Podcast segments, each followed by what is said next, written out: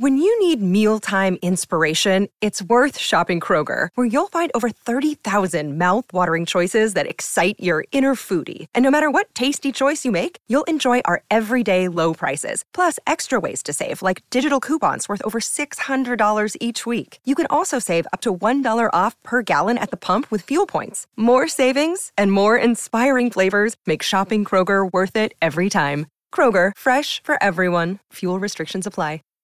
Save big on your Memorial Day barbecue, all in the Kroger app. Get half gallons of delicious Kroger milk for 129 each, then get flavorful Tyson natural boneless chicken breasts for 249 a pound, all with your card and a digital coupon. Shop these deals at your local Kroger today or tap the screen now to download the Kroger app to save big today. Kroger, fresh for everyone. Prices and product availability subject to change. Restrictions apply. See site for details.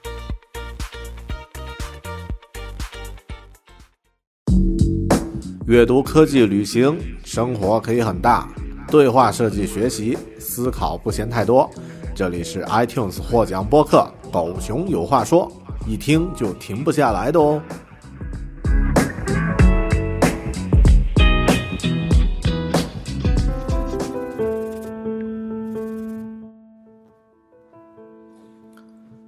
你好，这里是分享好书和学习成长经历的狗熊有话说 Bear Talk，我是大狗熊。那么今天呢，我想和你分享一本近期我刚刚读完的一本很不错的书。那么它的作者呢，以前的作品我们也曾经在狗熊有话说和狗熊阅读里面和大家推荐过，那就就是以色列的著名历史学家辛瑞尤瓦尔赫拉利。他的最新著作《今日简史》，英文名字呢叫做《Twenty One Lessons for the Twenty First Century》。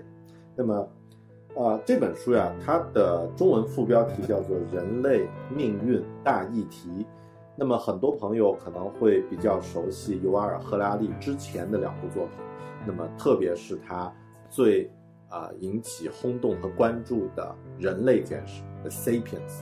那么那部书呢，其实奠定了尤瓦尔·赫拉利作品的一个非常清晰的个人风格，就是格局非常的大，讨论呃历史上的问题呢，能够以小见大，啊，用一些非常有趣、有意思的例子，然后来证明他的观点，而他的观点呢，往往又是一种，啊，以一种别人没有想到的、出乎意料的角度。但是呢，却又能够啊逻辑上天衣无缝的能够自圆其说。那比如说他在《人类简史》里面啊，把整个人类七万年的历史讲了一遍，最后呢有很多精彩的结论。比如说啊，认为人呢是一种能够虚构故事的生物。那么正是这样的一种能力呢，让人能够从啊食物链的终端成长为这个地球上的霸主。那么啊。通过故事建立起了国家、公司、政权、宗教这些虚构的概念。那么，通过这些虚构的概念呢，能够把整个世界凝聚在一起。那么，在他的未来简史里面呢，又讲述了如何人类在二十一世纪的科技发展作用下呢，逐渐的突破自身的能力啊，成为智神而不再是智人。那么，由此可能会产生的一些变化和后果。那么这本书呀，其实严格来说并不算它的一本啊，像《人类简史》那么完整啊，这个精准的一个一个呃一个呃完整的一个议题。更多它是分开来问，比如说战争、环境、恐怖袭击、呃科技颠覆，甚至现在的这个自由主义，慢慢的。在很多国家不适用了，那么这些问题，我们今天的人应该是怎么来对待？它更像是一篇，呃，这个时代的人非常熟悉的公众号文章合集啊，更像一本杂文集。其实有点类似，呃，之前的互联网行业的一个大佬的作品《从零到一》啊那样的一本书。那么，呃，这本书翻译呃叫做《今日简史》，而且中文名字呢是叫做。啊，简史系列的收官作，我个人觉得它有一些误导。那么，如果你把它当做一本杂文集来看的话呢，可能会对它的理解会更精彩一点。而且这本书啊是在中国首发，英文版呢是在八月底才开始发售。呃，一方面呢，可能是很多人会觉得哇，中国人的钱真好赚，中国的韭菜真多。但换一个角度呢，也正说明现在发展，呃和这个学习热情最高涨的国家，可能正在咱们祖国啊，咱们的中国。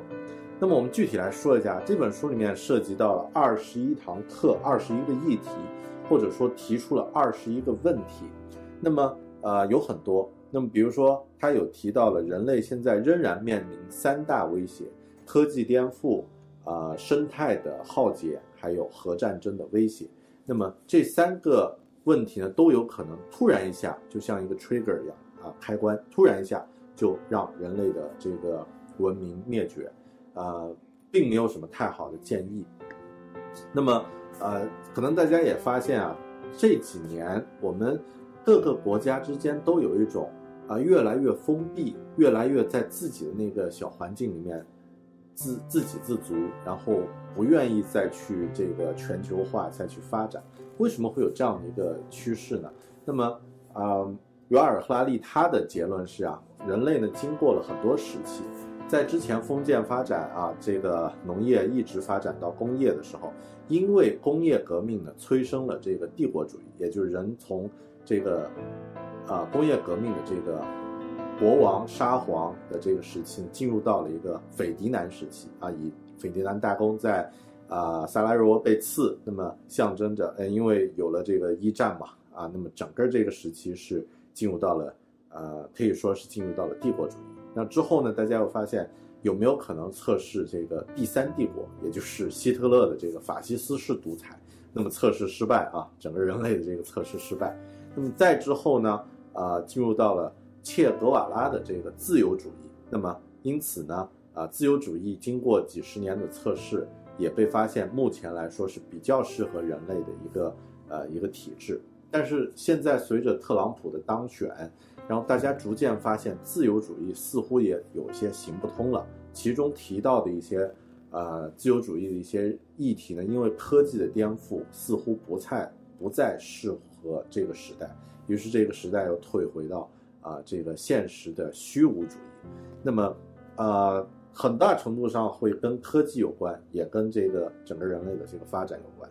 但我们现在面临的问题就是，啊，以往咱们要测试一个体制是否是 OK，是否是可行的呢？啊，是经历了非常惨痛的代价。比如说一战和二战，是我们呃这个祖先呀发发现自由主义这个体制是似乎合适。然后呢，经过了战争的这个测试啊，最后拿到啊，是通过牺牲了几千万人、几亿人的代价，最后啊，这个在全球普及开来。那么，如果现在我们还面临同样的危机、同样的测试成本呢，可能就不是几亿人的生生死的这么简单，而是整个这个人类这个生物是否能够存活下去的一个啊一个基础。那么，但是这些是太宏大的话题。我们回到对我们个人有什么样的一些一些影响？那么，尤尔赫拉利他对这个科技，比如说人工智能，还有啊这个啊像像新的这些科技呢，他了解还比较深。那么也提出了很多观点，比如说人工智能它取代了百分之五十之后会取代百分之五十的人的工作，这个已经不是不是一个。呃，不是一个童话或者预言了，而是的的确确会发生的事实。那么，呃，除了一些比人做得更快更好方面，人工智能有两个，呃，人这种生物无法匹匹敌的优点，就是连接性和可更新性。那么，连接性就是所有的人工智能这些数据它是可以联动的。比如说，你如果是呃连到一个。网络的这个医生的服务去就诊、去看病，那么你在非洲连到这个网络服务，你得到的结果和你在这个欧洲的这个豪华的餐，呃，这个私人诊所里面连接这个网络得到的结果是一样的。也就是说，它具备一个全球连接的一个一个作用。那么可更新性呢？同样的，也举这个医疗为例，如果是这个某一个案例、某一个病症。呃，被发现了。那么，实际如果是在医院现在的这个体系里面，不可能所有的医生都同时了解这个信息。那么都做出一个判断，一定有一个先后的滞后，所以我们要去找好医院、好医生，对吧？但如果是人工智能的医生的话，有一个案例被添加到这个数据库里面，那么所有的数据都会更新，那么这就意味着，啊，它比现在的这个医医生的这个体系起到作用更大，啊，当然说到这个医生，还有一个 有趣的看法，就是赫拉利他认为，医生是最容易是，呃，护士和医生相比。医生是更容易被人工智能取代的体系，因为医生的这个很多判断是基于信息来做出判断啊，他做出决策。那么护士呢，相反是要和人进行一对一的亲密的接触，然后去甚至有一些物理的操作啊，换屎、换尿布。那么这些其实是看似好像是低技术含量，其实反而反过来是更难以被人工智能取代的。那么呃，整个这个趋势就是，如果你在这个你的领域里面做的可能你个人高于水平之上，比所有的其他的同行都做得好，但这个行业要被人工智能取代的话，那么你个人如果很强，那么没有用，它会整个行业被替换掉。这个是啊，资本家的思维和这个啊资本的思维会是这样。我举一个例子啊，呃，非常有针对性啊，之前我在云南。去一个云南的水厂，啊，去参观，就是送水的这个水站啊，水呃，它的供供给厂就有点像农夫山泉那样的一个一个一个公司去参观。那么在大厅里面呢，有一个，呃，他们用来做一个呃现场展览的一个人，有点像行为艺术。干嘛呢？这个员工呢在用那个章在戳水票，再给每一个水票上呢盖一个章。那么盖上章呢？本来水票印出来是一张纸嘛，啊，是一张印着信息的纸，然后在上面盖上章呢，它就有效了，对吧？然后呢，这个水票就相当于一个等值的现金，就可以拿去啊换水做交易。那么这个大家都很熟悉。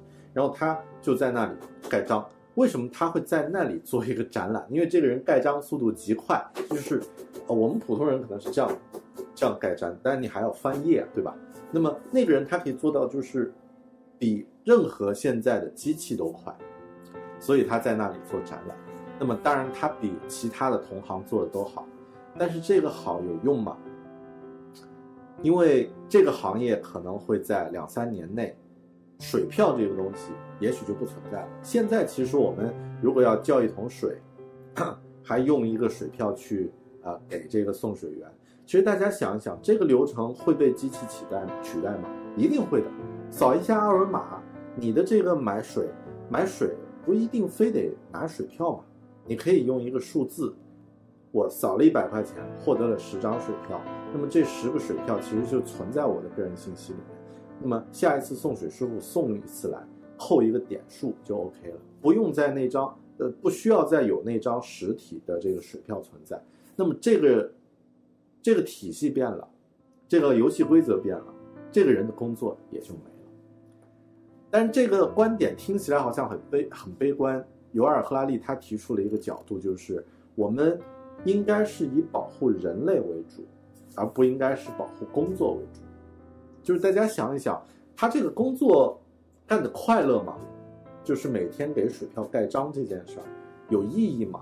如果这个工作本身对于人的快乐和健康不是一个正向的东西，那么我们为什么要保留这个工作？而不让人工智能去做呢？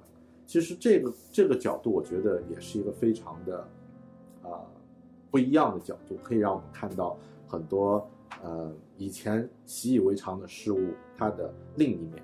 那么，其实，在书里，尤尔·赫拉利他的那个敏锐的观点还有一个例子啊，就是他看现在的奥运会啊颁奖。或者是这种典礼，那么都会奏国歌嘛？我们都很熟悉啊，就是三个人站在领奖台，然后哦奏国歌。但是大家想一想，一千年前，如果是还是这些国家，他们要汇总在一起做做比赛，然后颁奖，这个现状会是什么样的？尤尔·赫拉利他作为历史学家举了一些非常生动的例子。一千年前，我们的宋朝的祖先是绝对不会在其他国家面前这个平等啊。相处的，因为他认为其他都是蛮夷，都要来下跪，对吧？那么你不行这个礼就不尊重我，我就干你。那么同样的，非洲国家的人冲过来，他怎么可能会，呃，这个给你下跪呢？那么欧洲的人又怎么处理啊？然后更不要说国歌什么的，那么没有这个概念。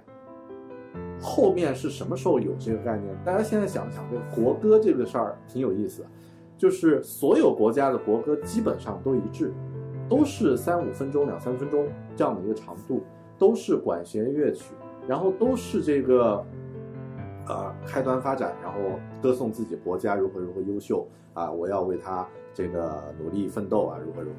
那么，啊，大家想，人是从什么时候开始形成这样的一套协议的？Protocol 啊，就像我们电脑的 TCP/IP 协议，有这样的协议，互相之间才能交换信息。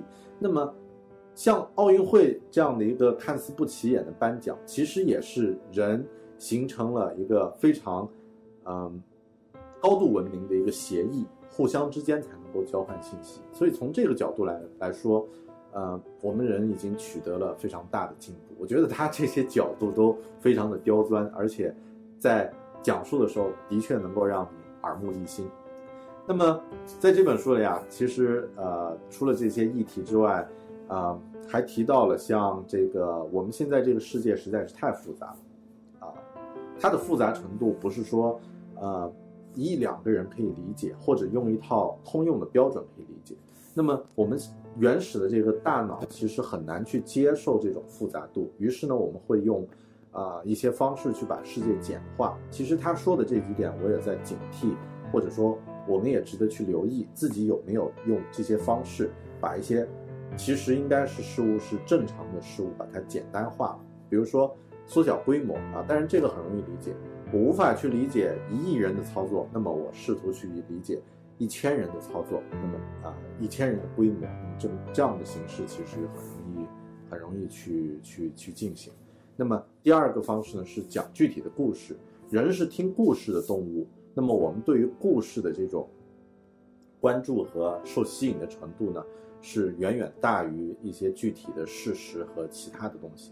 甚至我们觉得整个事件就是啊，但是原始人吧，原始人觉得整个世界就是一出故事，那么自己是其中的一个角色，它是不断上演的一出大戏。但是实际。真实的情况，这个宇宙绝不是按照故事来进行的，来运作的。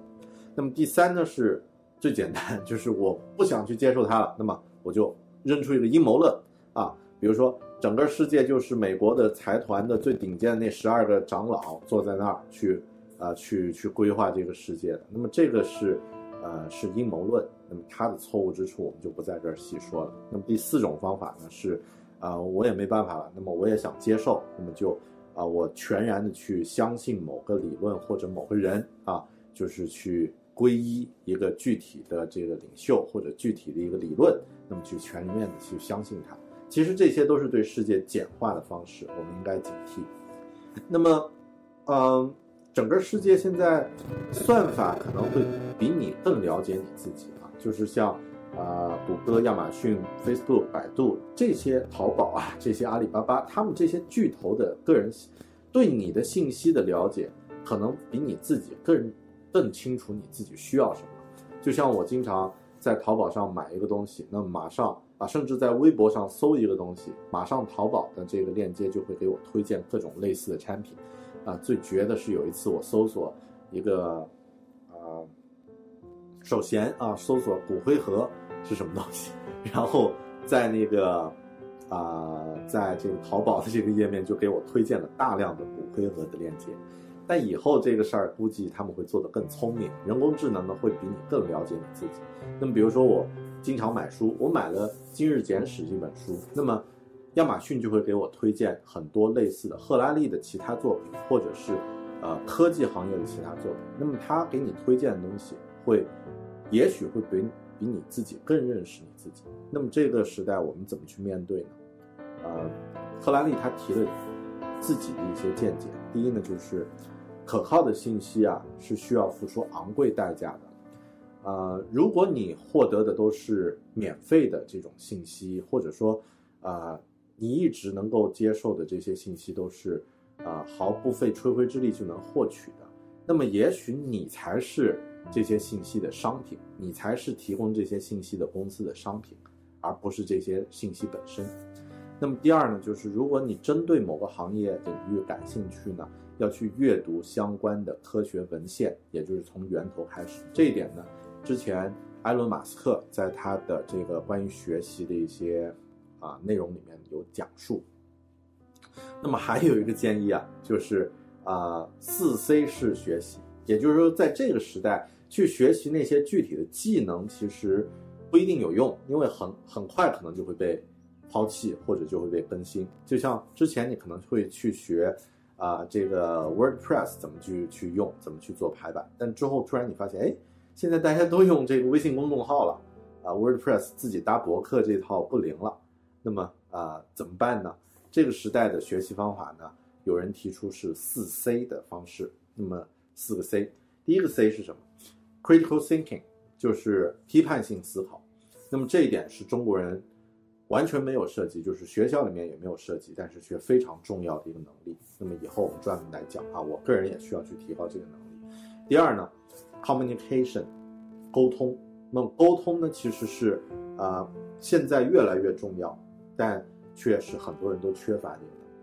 第三呢，是这个啊，cooperation，合作啊，就是如何和别人进行合作啊。第四，creation，啊，creative。就是如何进行创意。那么，如果你学习的东西是围绕这四个主心来进行的话，那么不管具体的事物怎么去变，都不会影响到你。赫拉利他还提出啊，就是在这个时代，如果要给一个年轻人提建议，那么他的建议如果只提一条的话，就是别听大人，你只能靠自己。听起来好像是很鸡汤啊，呃，怎么去解释呢？因为在这个时代。很多已经发展的事物都是我们这一代人，或者说年长的这一代人没有经历过、没有见过、没有经验的。那么，你如何去面对？其实并没有一个绝对的标准。在以往的农耕时代啊，比如说幺零零零年和幺零二零年，那么差了二十年。那么一个小孩他去问他爹应该去做什么事儿啊？那么他爹给他的建议应该是靠谱的。因为这二十年没有太大的变化，之前你在一个朝廷里面当官是好选择，那么接下来你也应该是继续，你的下一代也继续这样去做啊。之前去读书去考秀才，然后去考状元，那么科举制度是一个选择。一般这二十年之内是不会有太大变化，哪怕换一个朝代也还是一样。但现在的二十年的变化就完全不一样了，也许人工智能会彻底取代一些工作岗位，那么怎么办？还是只能靠自己。那最后呀，赫拉利他提出了一个最鸡汤，我觉得也完全没有，就是完全没有破绽的一个一个建议，就是认识你自己。因为在这个时代，那些互联网公司的数据库可能算法可能比你还了解你需要什么的话，你怎么办？啊，你需要的就是真正去观察自己心理。和身体需要什么？那么赫拉利他自己是，呃，每天会坚持两个小时的冥想。他甚至觉得自己虽然是已经呃大学的教授，然后呃那么聪明啊，那么研究呃能力那么强，但他发现他对自己的心智一点都没有控制能力。直到他开始做冥想，他开始才发现每一次的呼吸，他都不一定能够很专注的去。集中注意力在这个领域，那么呃，这个不是说要鼓励大家，我们每个人都去做冥想什么的。但我觉得他提出了一个很重要的观点，就是不要去跟着别人，不要去跟着大的数据，也不要去跟随，呃，甚至你觉得意见领袖或者是绝对多数的人的意见，还是要去反观自己的内心。到底你需要的东西和你关注的东西是什么？你内心真实的需要需求是什么？这一点其实我们每个人都应该去认真去想一想。那么想清楚这个问题，可能世界上的其他问题也不再复杂。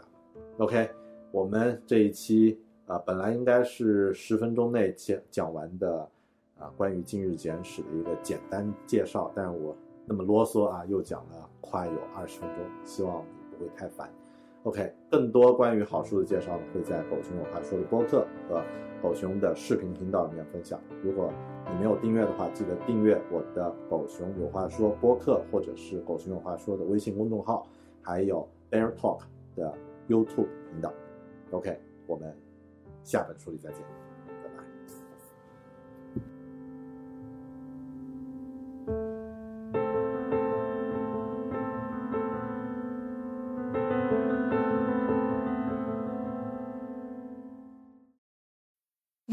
Need mealtime inspiration, it's worth shopping Kroger, where you'll find over 30,000 mouthwatering choices that excite your inner foodie. And no matter what tasty choice you make, you'll enjoy our everyday low prices, plus extra ways to save, like digital coupons worth over $600 each week. You can also save up to $1 off per gallon at the pump with fuel points. More savings and more inspiring flavors make shopping Kroger worth it every time. Kroger, fresh for everyone. Fuel restrictions apply. Save big on your Memorial Day barbecue, all in the Kroger app. Get half gallons of delicious Kroger milk for 129 each, then get flavorful Tyson natural boneless chicken breasts for 249 a pound, all with your card and a digital coupon. Shop these deals at your local Kroger today or tap the screen now to download the Kroger app to save big today. Kroger, fresh for everyone. Prices and product availability subject to change. Restrictions apply. See site for details.